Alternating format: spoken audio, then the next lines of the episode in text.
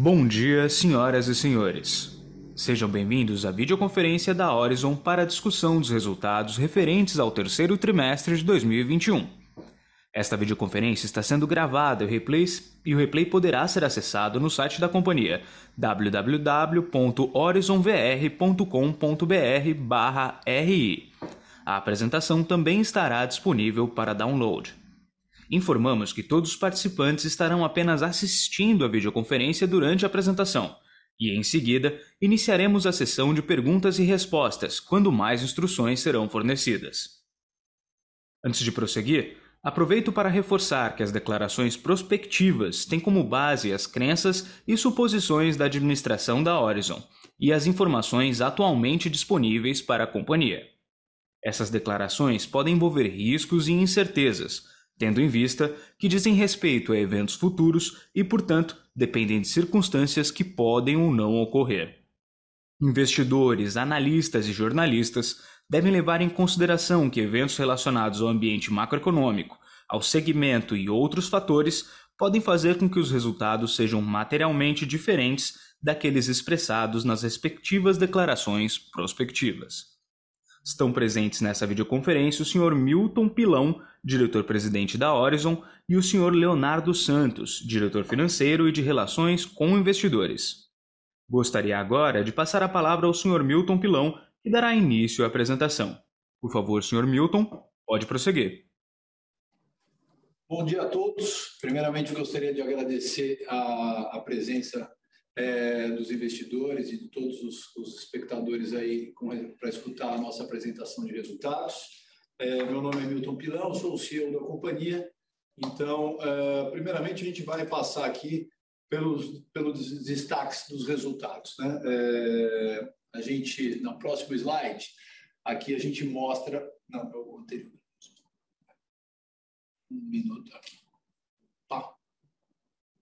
Basicamente, nesse próximo slide, a gente vai mostrar uma tabela onde a gente compara os resultados da companhia ao longo dos trimestres, segundo trimestre de 2021 com o terceiro trimestre de 2021, em relação ao mesmo trimestre de 2020, e fazemos a mesma comparação em relação ao year-to-date 2021 e 2020.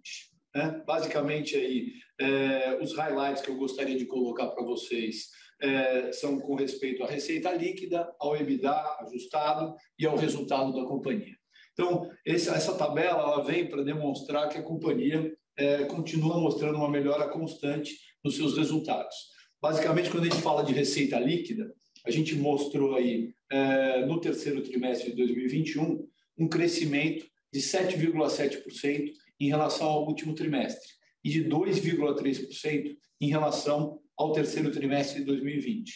Ainda na receita, a gente consegue perceber, comparando os 9 meses de 2021 com os 9 meses de 2020, uma redução da receita de 3%, porém, essa redução ocorre porque, como todos sabem, a gente manteve os créditos de carbono gerados nos primeiros 9 meses de 2021 em estoque, não os vendemos. E se nós os vendêssemos neste período, a receita, ao invés de apresentar um decréscimo, teria apresentado um acréscimo da ordem de 3% a 5% em relação à receita do ano anterior. Então, quando a gente fala de receita, a companhia continua mostrando um crescimento em relação ao que ela performou em 2020 e o que ela performou no trimestre anterior. Quando a gente fala de EBITDA, a gente mostra aí no terceiro TRI de 2021 uma melhoria da ordem de 1,6% no EBITDA em relação ao segundo trimestre de 2021 e uma melhoria da ordem de 14,4% em relação ao terceiro trimestre de 2020. Se a gente excluísse, da mesma maneira que falei para a Receita, a receita referente a crédito de carbono, né, o impacto, comparar banana com banana entre o terceiro TRI de 2020 e o terceiro TRI de 2021, isso é, a gente excluísse lá do terceiro TRI de 2020 a receita de crédito de carbono, que nós não comercializamos ainda nesse terceiro trimestre, a gente enxergaria uma diferença, um crescimento da ordem de 46,3%, superior ao mesmo período. Então, isso quer dizer que mesmo com a gente tendo sentido ainda no terceiro trimestre, vocês conseguem ver isso ali pelo volume de resíduos, um pouco do impacto resistente ainda do final da pandemia, né? A pandemia que impactou o volume de resíduos no primeiro semestre fortemente, principalmente o volume de resíduos advindos dos clientes privados e dos clientes industriais, principalmente devido à não possibilidade de mobilização de retirada desses resíduos em várias plantas industriais que a gente opera, por restrições da pandemia, a gente ainda sentiu um pouco desse movimento ao longo do terceiro trimestre. Porém, ele acabou sendo revertido, e por isso que possibilitou o crescimento no resultado, pela melhor performance que a gente teve na área de energia e biogás. Isso é, a gente conseguiu aí ter um aumento da ordem de 28,3% no volume de geração de energia nos nossos ecoparques, e aí aproveitamos também uma melhora nos preços de venda de energia e conseguimos aí performar um EBITDA melhor, mesmo tendo um impacto aí no volume de resíduos privados. Ainda falando de EBITDA ajustada, a gente tem aí nos primeiros 9 meses de 2021, excluindo a receita de crédito de carbono, uma melhoria da companhia de 14,5% na sua performance de EBITDA em relação ao que ela performou também nos primeiros 9 meses de 2020. Então, mostrando aí a consistência no crescimento e na melhora de resultados da companhia. Aqui, acho que vale lembrar que no terceiro trimestre de 2021, a companhia realizou, então, o assunto, como a gente sempre exclui aí a receita de crédito de carbono, acho que esse é um tema importante aqui para eu fazer um destaque. Hoje a gente tem aí aproximadamente 1.143.000 toneladas de crédito de carbono em estoque. Isso quer dizer o seguinte, que a gente gerou de janeiro a setembro desse ano e que não comercializamos, não aparece na nossa receita, não aparece no nosso EBITDA. E no mês de setembro, a gente realizou uma venda de crédito de carbono. Foi a primeira venda de crédito de carbono realizada, agora em setembro, e a gente não realizou essa venda em cima do crédito de carbono gerado este ano. Essa é outra beleza. A gente fez essa venda em setembro em cima de um crédito de carbono que havia sido vendido no ano passado, num contrato que nos dava a opcionalidade de cancelamento. Então, a gente foi pelo caminho de cancelar aquela venda e vender o crédito carbono com um preço maior. Então, foi a primeira vez que a gente demonstra em nossos balanços aquilo que a gente vinha dizendo ao longo dos últimos meses, que o preço do crédito carbono está aumentando. Então, vamos lembrar que a gente, no ano passado, vendeu esse crédito carbono, a última venda que nós fizemos, que foi no começo do ano passado, nos idos de R$ 1,98 líquidos, desculpa, $1,98 líquidos por tonelada de crédito carbono, e que em setembro a gente performou essa revenda, vamos dizer assim, desse crédito de carbono por $2,85. Então, já é um acréscimo aí de aproximadamente 44% na percepção de preço executado em setembro em relação ao que vendemos no ano passado. Então, isso demonstra que nós estamos certos em ter mantido esse crédito de carbono em estoque. Então, a gente tem, novamente, dizendo aqui, 1.143.000 toneladas de crédito de carbono, ao preço vendido em setembro, $2,85, que estão em nosso estoque. Se eu quisesse vender hoje a $2,85, teríamos vendido em setembro. E aí, para vocês, também já dá a percepção, em outubro, novembro, que nós teremos aí novidades nesse quesito, performando vendas em preços superiores a $2,85 e mostrando de novo que a nossa estratégia de aguardar a venda desse crédito de carbono ao longo do tempo foi correta. Voltando aqui, então, para o slide, ainda falando do resultado líquido, a gente tem aqui falar um pouco do terceiro trimestre de 2021. Então, novamente, o nosso resultado líquido, ele acaba sendo impactado por alguns eventos não recorrentes, além no proforma do crédito de carbono. Então, a gente faz aqui esse ajuste por esses eventos não recorrentes, seja do pagamento baseado em ações dado no IPO, seja ao custo de transações de M&A, e aí a gente mostra que esse resultado ajustado do trimestre já estaria nos idos de 9,6 milhões de reais, o que é 6 vezes superior ao terceiro trimestre de 2020. E que no ano, nos 9 meses de 2021, também esse resultado ajustado estaria 26,2% superior aos 9 meses de 2020.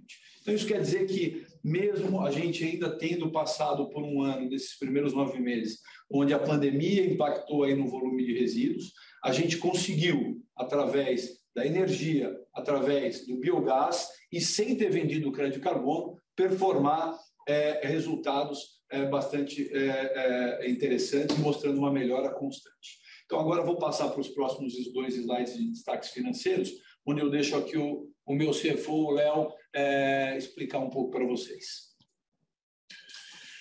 Bom dia a todos. Aqui no 5º slide, a gente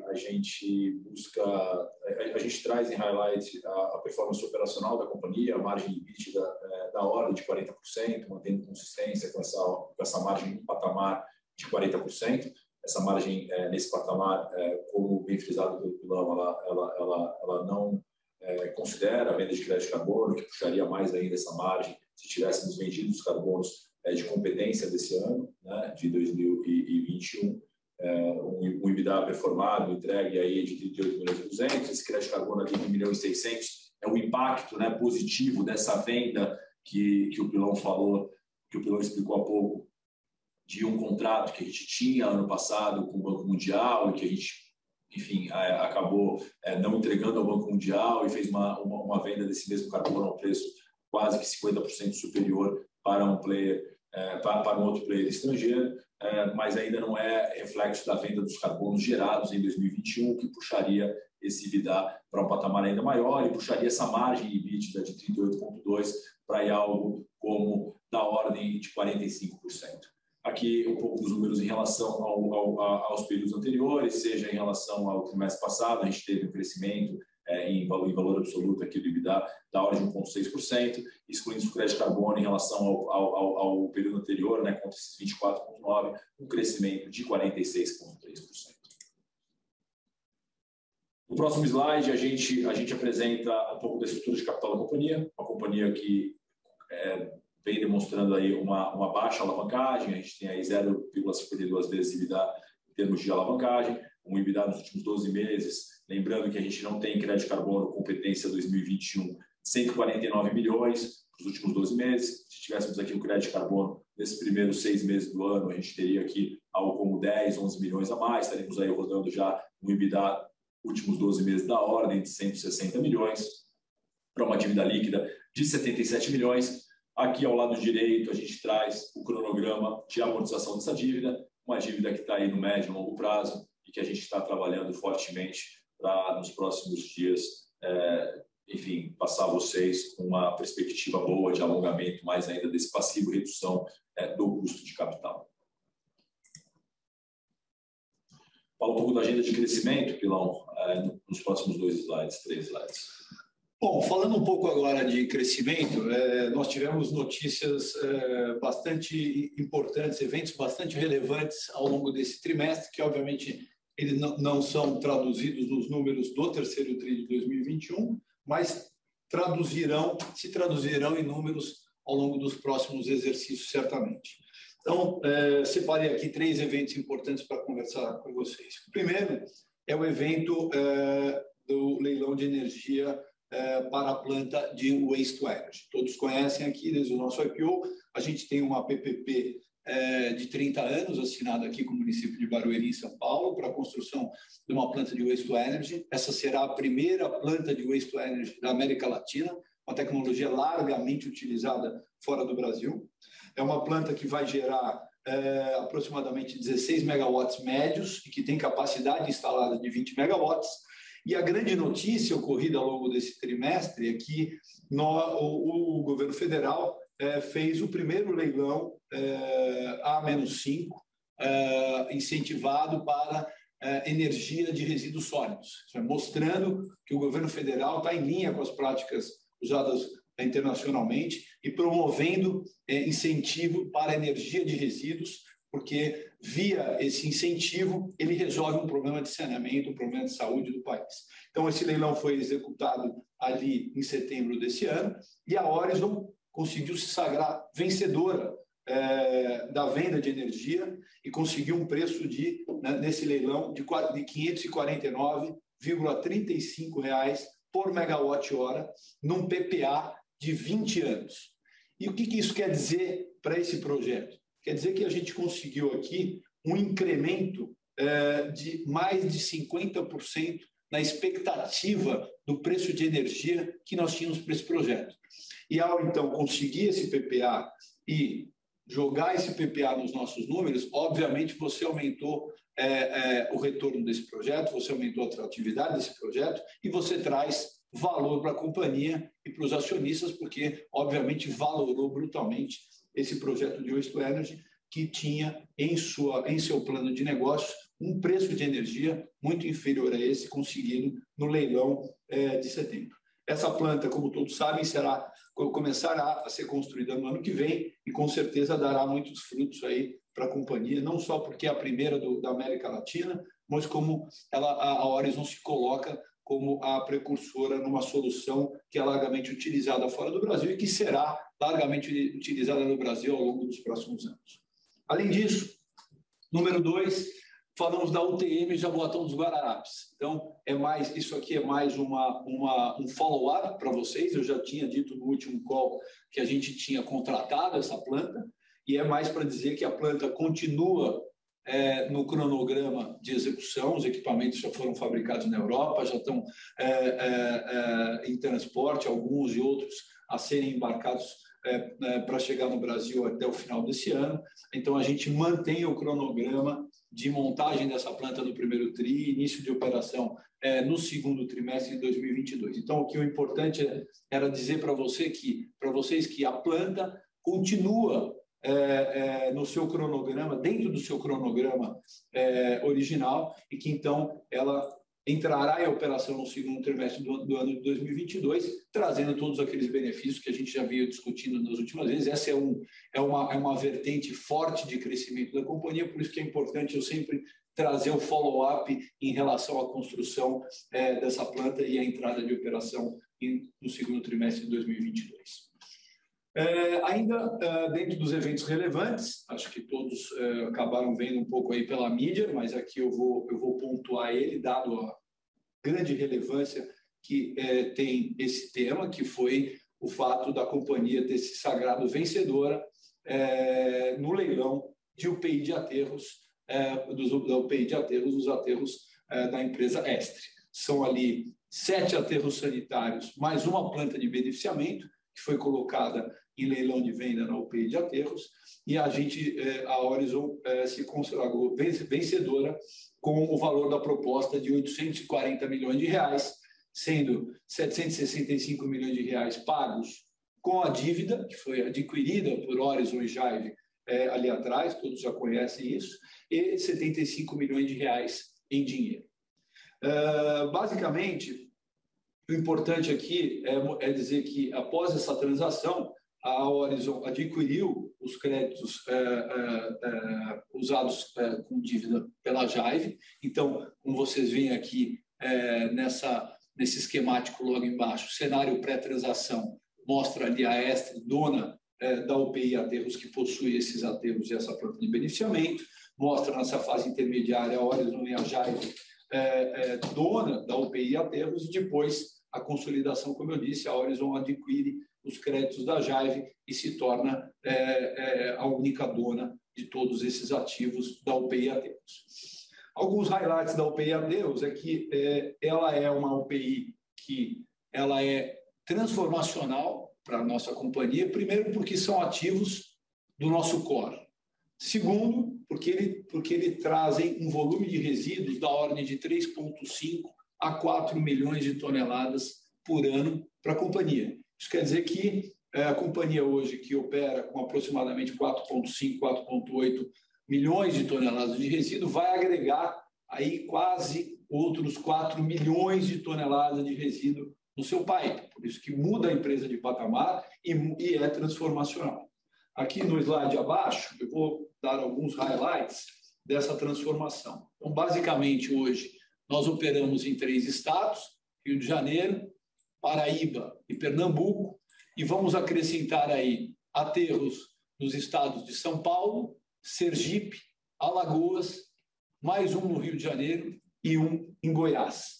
Isso quer dizer que, além de trazer um alto volume de resíduos para dentro da nossa operação, você também vai aumentar a capilaridade de atuação da companhia, aumentando aí o número de estados onde a gente opera. Então, a gente sai aí de 5 ecoparques para 12 ecoparques em operação. Além disso, e obviamente a nossa conta de múltiplo e nessa aquisição, ela se baseou no EBITDA que a Estre hoje opera desses ativos. Aqui eu mostro embaixo o potencial que nós temos em termos de geração de biogás e de crédito de carbono também nesses ativos. E aqui eu estou nem colocando aqui números em termos de reciclagem, que também, obviamente, em todos esses ativos nós vamos poder replicar as UTMs. Mas só em geração de biogás e crédito de carbono, a gente dobra a nossa geração de biogás e, obviamente, a nossa geração de energia renovável com os ecoparques da Estre. Basicamente, os ecoparques da Estre têm muito pouca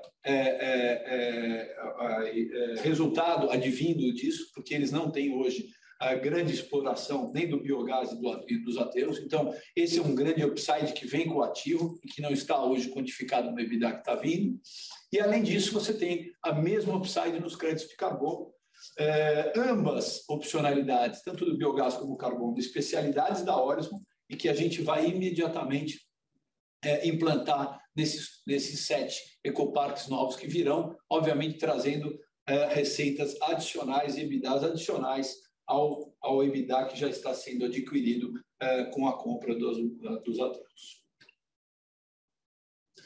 Por fim, falando um pouco das melhores práticas de ESG, a gente aqui faz um destaque à publicação não sei se tiveram a oportunidade de ler, do primeiro relatório de sustentabilidade da companhia, que se deu em agosto. Nesse relatório, a gente ali especifica os 9 temas materiais constantes à nossa matriz de materialidade.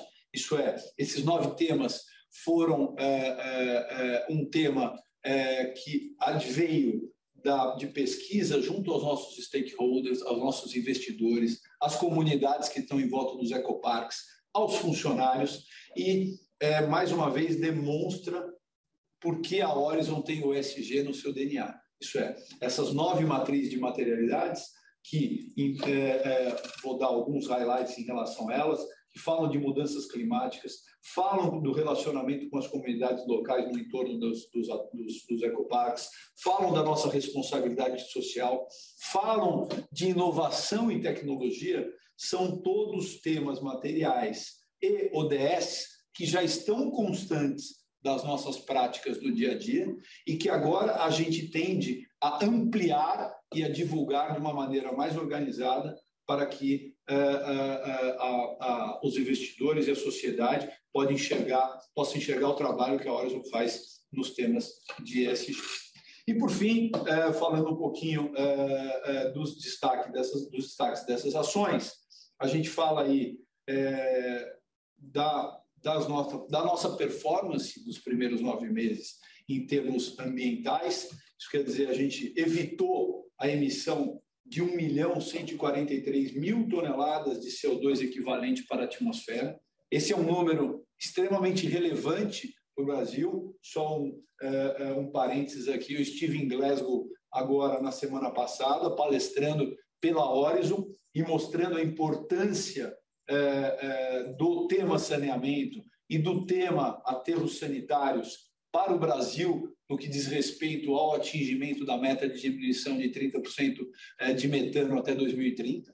Então, nós somos aí um ator principal na matriz brasileira de emissão de metano, e por isso tão importante quando a gente mostra esses números de CO2 evitado ao longo dos primeiros 9 meses. Além disso, nós tratamos nesse período 570 mil metros cúbicos de chorume proveniente da decomposição de resíduos. De novo, chorume esse que hoje, nos mais de 2.600 lixões que existem no país, continua indo para o lençol freático, e nas nossas operações a gente trata esse chorume, transforma ele, na sua maioria, em água de reuso, reutiliza nas nossas operações. E, por fim, o destino adequado de mais de 3 milhões e meio de toneladas de resíduos sólidos gerados pela população brasileira, por indústrias e pelos grandes geradores. No quesito social, a gente definiu a implantação do Instituto Orizon.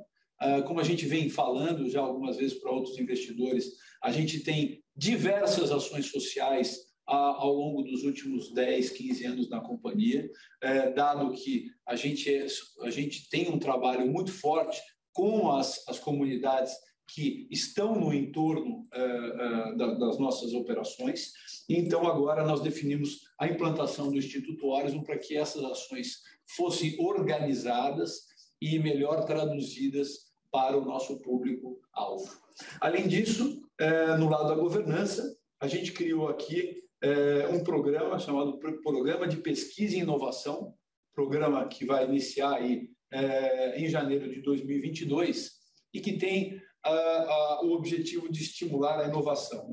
A gente sempre brinca aqui que o lixo é uma matéria-prima que tem diversas opcionalidades. A gente hoje aproveita várias dessas opcionalidades, está aí no nosso resultado, fazendo biogás, fazendo energia, fazendo crédito de carbono, separando reciclados, mas o que a gente enxerga é que hoje existem diversas tecnologias em desenvolvimento do mundo para aproveitar ainda mais o lixo. Então, a nossa ideia foi criar um programa onde a gente vai fazer parcerias com universidades e centros de pesquisa para fomentar cada vez mais essas pesquisas de processamento e valorização do resíduo, para transformá-lo em valor, para transformá-lo em matéria-prima, para transformá-lo em energia, para transformá-lo em produtos que fomentem a economia circular e tragam mais valor ainda para a companhia. Então, esse programa deve entrar em operação aí a partir de janeiro de 2022. Acho que, por fim, a gente chega ao último slide. Gostaria, então, de agradecer a audiência de todos, mais uma vez, por ter escutado aqui a minha apresentação em relação aos resultados do terceiro trimestre, e abrir para perguntas a partir de agora. Muito obrigado. Iniciaremos agora a sessão de perguntas e respostas para investidores e analistas. Caso deseje realizar alguma pergunta, pressione o botão Raise Hand ou Levantar a Mão. Aguarde um instante enquanto coletamos as perguntas.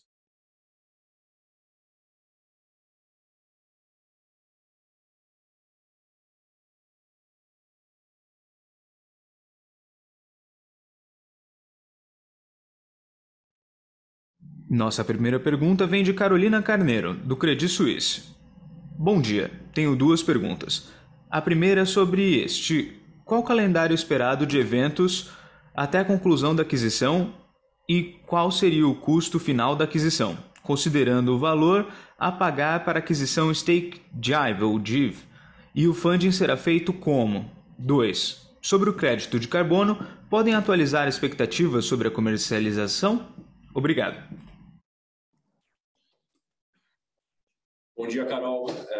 Em relação ao calendário da transação da UPI Aterros, acho que a gente tem aí, está esperando os desdobramentos judiciais usuais a esse tipo de rito de leilão de empresa em procedimento de recuperação judicial. A gente espera que isso seja resolvido no curto prazo. Acho que não tem um cronograma escrito em pedra, mas acho que vamos relembrar aqui que está no cronograma que a gente inicialmente, lá na época da oferta, quando essa transação já tinha sido de alguma forma indicada, quando a Orizon tinha comprado parte dos créditos da Estre, né? A gente tem aquele FDIC embaixo da companhia, a gente sinalizava que era uma operação que que a gente estaria nesse estágio, talvez até no estágio um pouco mais atrás nesse momento do ano. Então, acho que o primeiro ponto é a gente está no calendário inicialmente previsto e a gente espera que a transação se desenrole e tenha seu fechamento no curso das próximas semanas, eventualmente no curto espaço de tempo, em termos de meses aí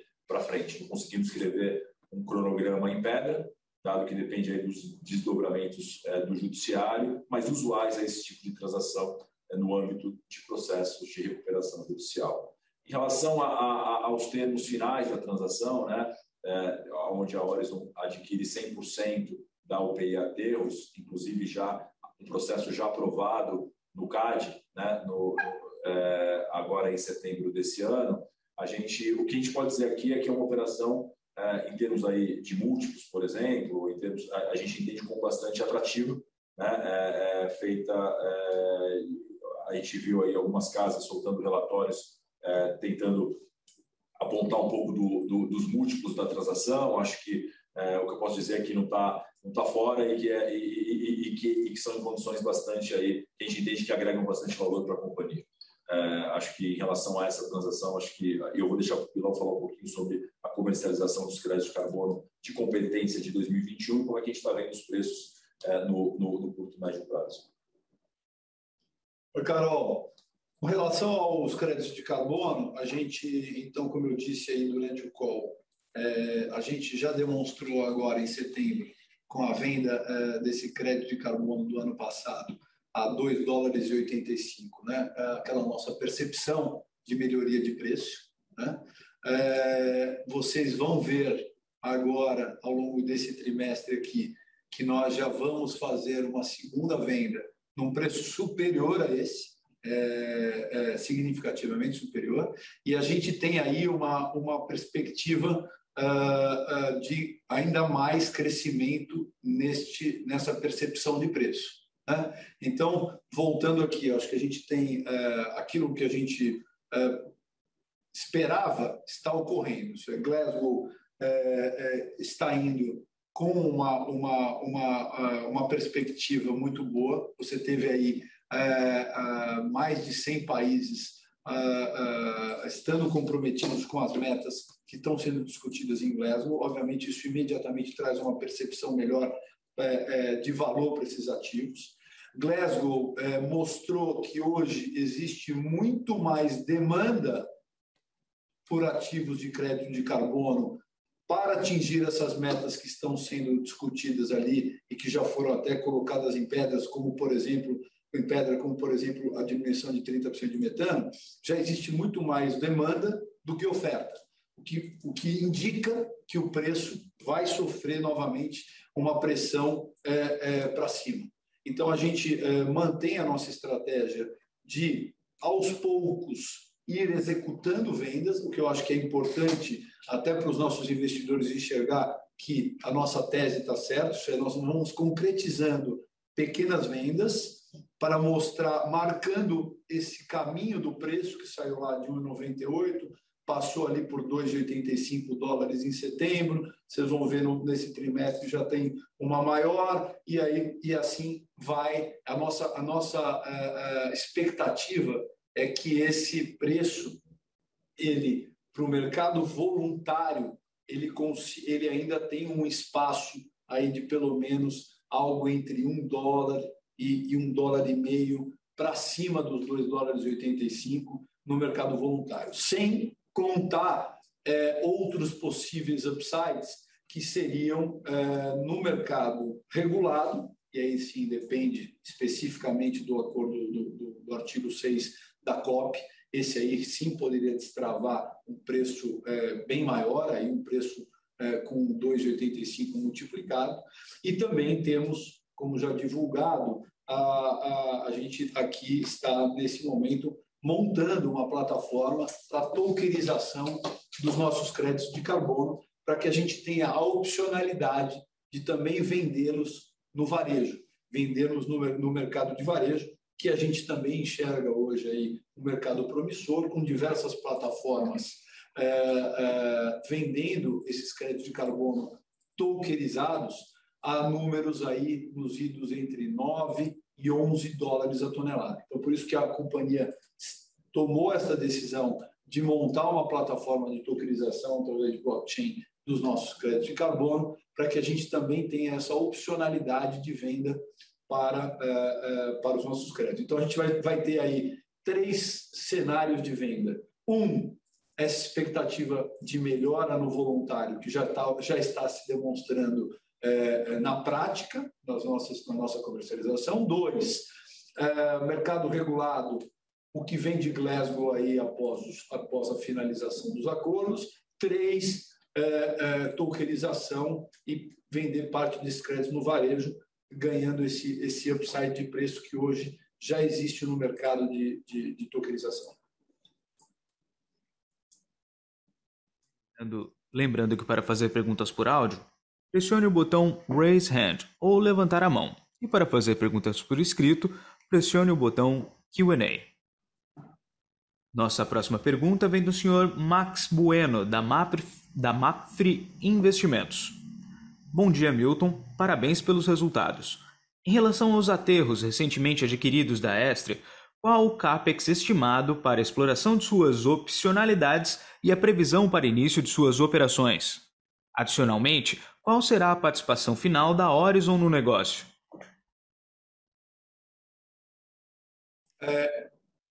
Bom dia, obrigado pela pergunta. Basicamente, o CAPEX que a gente tem que fazer para aproveitamento do biogás dos aterros da Estre, ele é muito em linha com o CAPEX que nós fazemos aqui nos nossos aterros. Basicamente, os aterros da Estre, eles têm hoje as instalações de captação de biogás feitas durante a construção dos seus aterros. Isso é, não são aterros que não têm as estruturas de captação. Eles possuem as estruturas de captação. O que eles não têm, sim, são as tecnologias de monitoramento, sucção, que a gente tem hoje nos nossos aterros para melhor aproveitamento desse biogás. Então, é óbvio que nós vamos aumentar a quantidade de campos dentro dos aterros da Estre. A gente vai implementar as nossas tecnologias de monitoramento de campos. A gente tem monitoramentos eletrônicos hoje que monitoram segundo a segundo a pressão do campo e aí eles acertam a melhor eficiência de sucção do biogás dos campos de aterro, mas esses CAPEX, eles não são relevantes. Ele é muito mais o nosso know-how e a nossa tecnologia do que um CAPEX relevante de necessidade de construir uma nova estrutura de captação. Isso eu falo para captação do biogás, né, que é o que a gente faz hoje aqui nas nossas plantas, nos nossos ecoparques atuais. Obviamente, nós não estamos falando da transformação deste biogás em energia ou da transformação deste biogás em biometano, né? Mas este EBITDA, ele não está nesse upside inicial. Por isso que eu acho que alguns já viram algumas conferências nossas. A gente hoje pensa estrategicamente para o ano que vem em montar uma empresa, uma companhia da Orizon, chamada Orizon Biometano e Energia Renovável, que seria uma companhia que faria, sim, a compra desse biogás. Em vez de a gente vender esse biogás, nós temos uma opção, fazer esse CAPEX que eu disse agora, que é um CAPEX pequeno, que está dentro das operações, e simplesmente vender o biogás para terceiros, e aí um CAPEX pequeno obter ali um EBITDA da venda do biogás, que é o que a gente faz hoje na Orizon, ou, além de vender o biogás e capturar esse ganho do biogás, criar uma companhia que vai, num segundo momento, construir as plantas de transformação do biogás em energia ou biometano e também capturar esse EBITDA que está do outro lado ali, que está do lado do biogás to energy ou biogás to biometano. Então, essa é uma perspectiva da companhia. Hoje, na Orizon, vocês conhecem os nossos contratos, a gente hoje só vai até o EBITDA do biogás, mas no futuro, nos ecoparques da Estre, a gente pretende sim entrar no mercado de transformar esse biogás em biometano e energia, e aí sim você tem CAPEX mais relevantes, mas isso se dará num segundo momento, Por isso que a gente vem preparando essa estratégia para o ano que vem. Assim que os aterros todos estiverem consolidados na nossa operação, a gente já tiver com o biogás sendo gerado e capturando esse EBITDA do biogás, a gente pretende dar mais um passo, eu chamo até de segunda onda de crescimento forte da companhia, porque essa é uma grande companhia de energia e biometano que a gente pode construir aqui e que vai fazer o processamento desse volume gigantesco de biogás que vai ter na nossa base de aterros. Basicamente, a nossa estrutura, a nossa estratégia foi, primeiro vamos capturar todos os bancos de lixo, né? Que é capturar a matéria-prima, que é garantir a matéria-prima, então, com essa aquisição, outras aquisições que estão no nosso pipe, a gente deve, ao longo dos próximos 3 meses, consolidar todos esses aterros, e aí, com esse volume de aterros e com esse volume, obviamente, de campo de gás, nós vamos criar escala para montar uma grande companhia de energia renovável e biometano que vai comprar o biogás dos aterros e vai transformar num outro produto ali e adicionar um EBITDA na nossa base.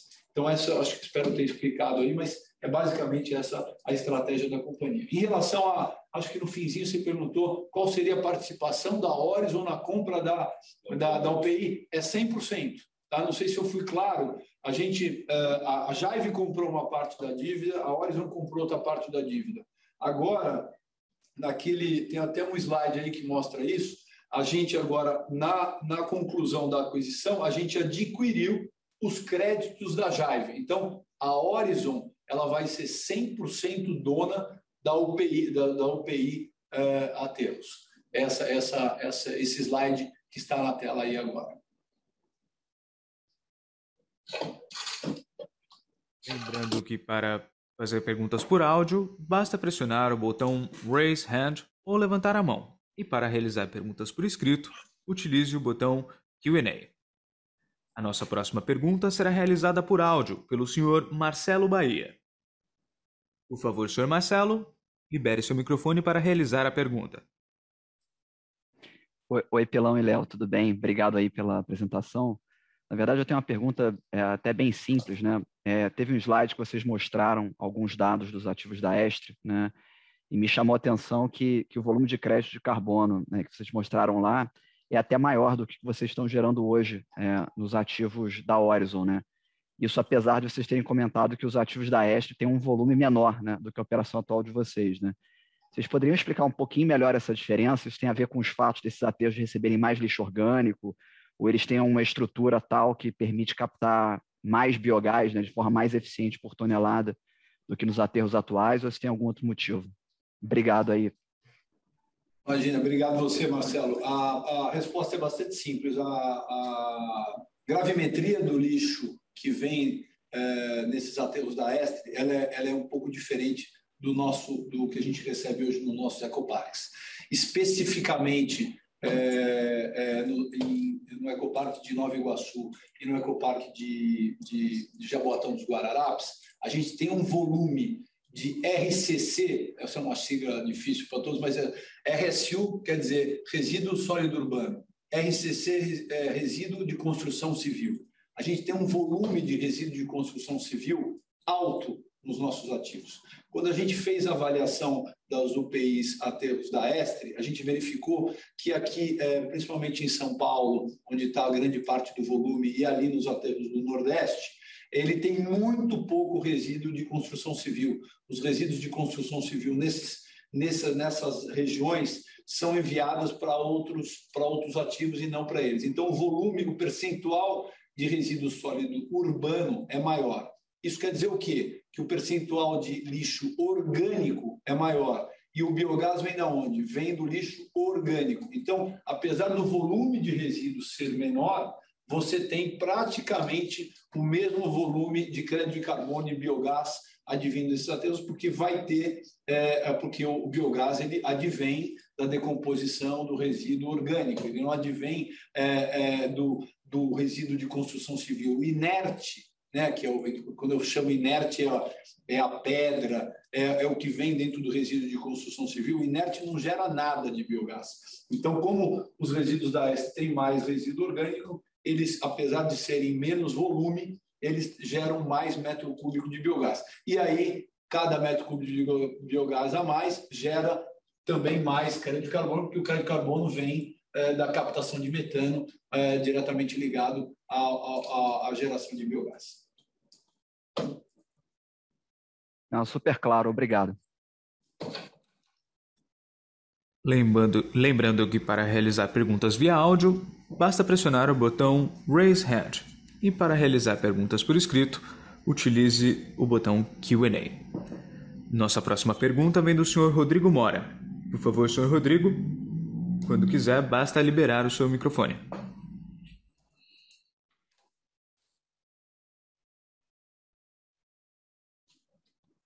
Hello, do you hear me? Yes, now we hear you. Yes. My question was answered. Thank you. Oh, okay. Thank you. Great. Thank you.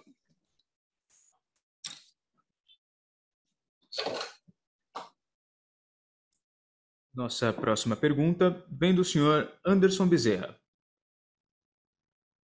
Quais são as empresas com um modelo de negócios comparável ao da Orizon a nível mundial? Operacionalmente, quanto a Orizon está em comparação aos benchmarks do setor? Alguma delas é negociada em bolsa? Acho que, em relação a players mundiais, a gente tem muitos comparáveis aqui, Anderson, que fazem outras atividades que não são aquelas que a Orizon faz, né? Lembrando que a Orizon está focada a partir da destinação final dos resíduos e da valorização dos resíduos sob gestão, né? Mas quando você olha o mercado americano, você tem três grandes empresas, Waste Management, Waste Connections, Republic Services. Quando você olha o mercado europeu, você tem Suez, Veolia, mas, em geral, elas têm outras atividades também, entrando nas atividades de serviços públicos, né? Varrição, coleta, que a Orizon não pratica em suas atividades. Operacionalmente, em relação a comparáveis, a gente...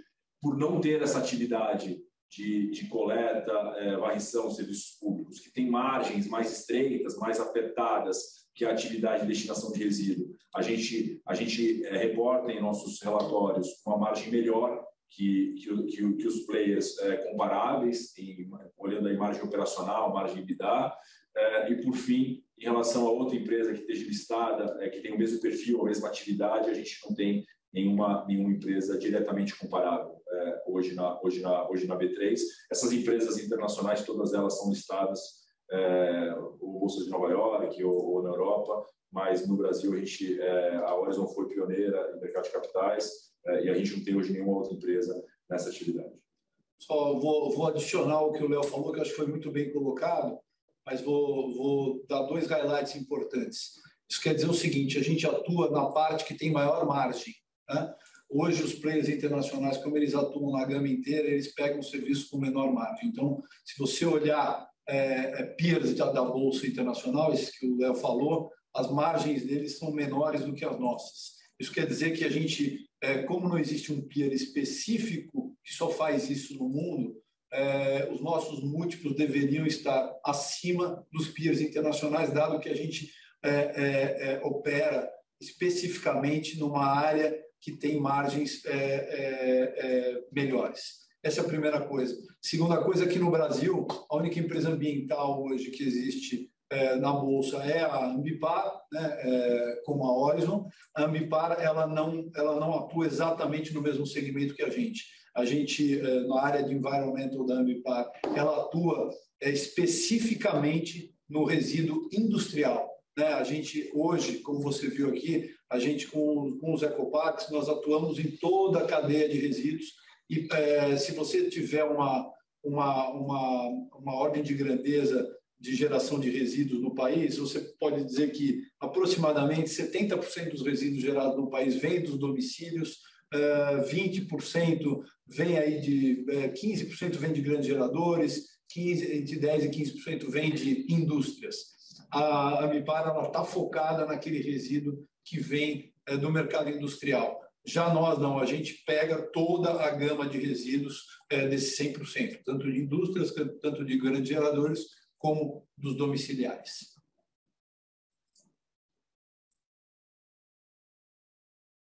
Nossa próxima pergunta vem de Maíra Maldonado. Primeiramente, parabéns pelos resultados.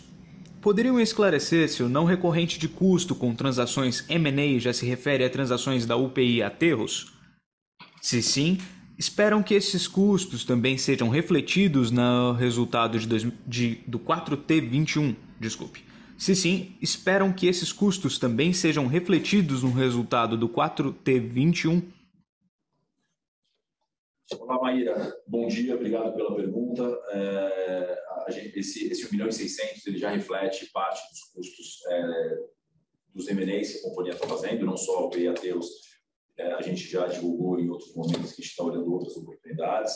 Naturalmente, geram custos não recorrentes, né? One-off despesas. E inclui, sim, custos da transação que a gente está avançada aí da aquisição da UPI Aterros. E a gente, naturalmente, como estamos aí no meio de uma série de processos de M&As, teremos aí custos dessa natureza ao longo do quarto trimestre de 2021.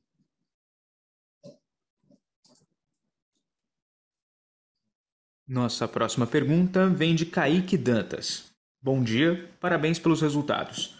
Além da geração de energia e crédito de carbono, a planta de Waste to Energy de Barueri receberá pela destinação de resíduos?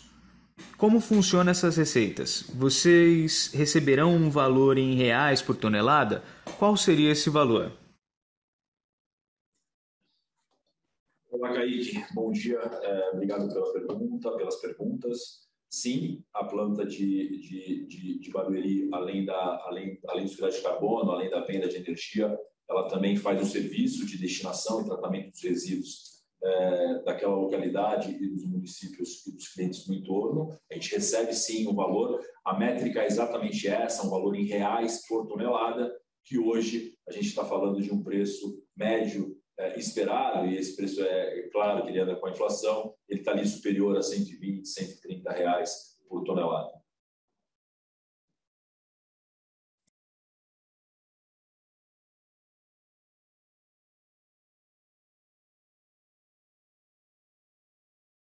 Nossa próxima pergunta vem de Lorenzo Pelizaro. Como anda a gestão da dívida da empresa, visando reduzir o seu custo? Olá, Lorenzo. Obrigado. A gente está trabalhando forte para que a gente melhore esse perfil do endividamento, redução do custo e melhora do duration, com a expectativa de termos boas notícias aí no curto prazo.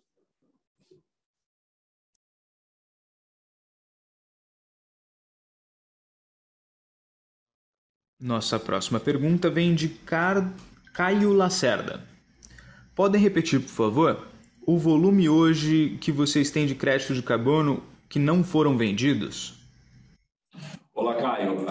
Hoje a Orizon ela não vendeu nenhum dos créditos de carbono gerados em seus ecoparques no exercício de 2021, que totalizam até setembro de 2021 da ordem de 1.150.000 toneladas de carbono equivalente.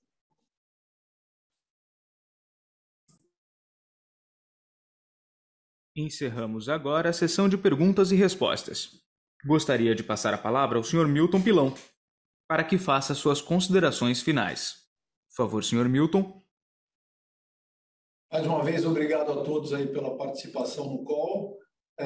Acho que esse foi um trimestre muito feliz para nós, por a gente, além de continuamente apresentar uma melhora nos resultados em relação às nossas operações do dia a dia, demonstrando que a gente, como colocou no IPO, é uma empresa de infraestrutura que tem margens boas e uma operação perene, mas mais do que isso, ter conseguido aí concretizar dois grandes eventos que serão transformacionais aí para a companhia. Obviamente, o primeiro dele é essa compra dos aterros em UPIs, que será transformacional para essa companhia, já falamos bastante aqui durante o call. E número 2, o ganho do leilão da Waste to Energy, que permitirá a primeira planta desse tipo na América Latina, que também será uma planta transformacional nesse mercado. Então, mais uma vez agradeço e estou à disposição aí para perguntas que quiserem fazer por e-mail que acabaram ficando de fora aqui do tempo que tivemos. A videoconferência da Orizon está encerrada. Agradecemos a participação de todos e tenham uma excelente tarde.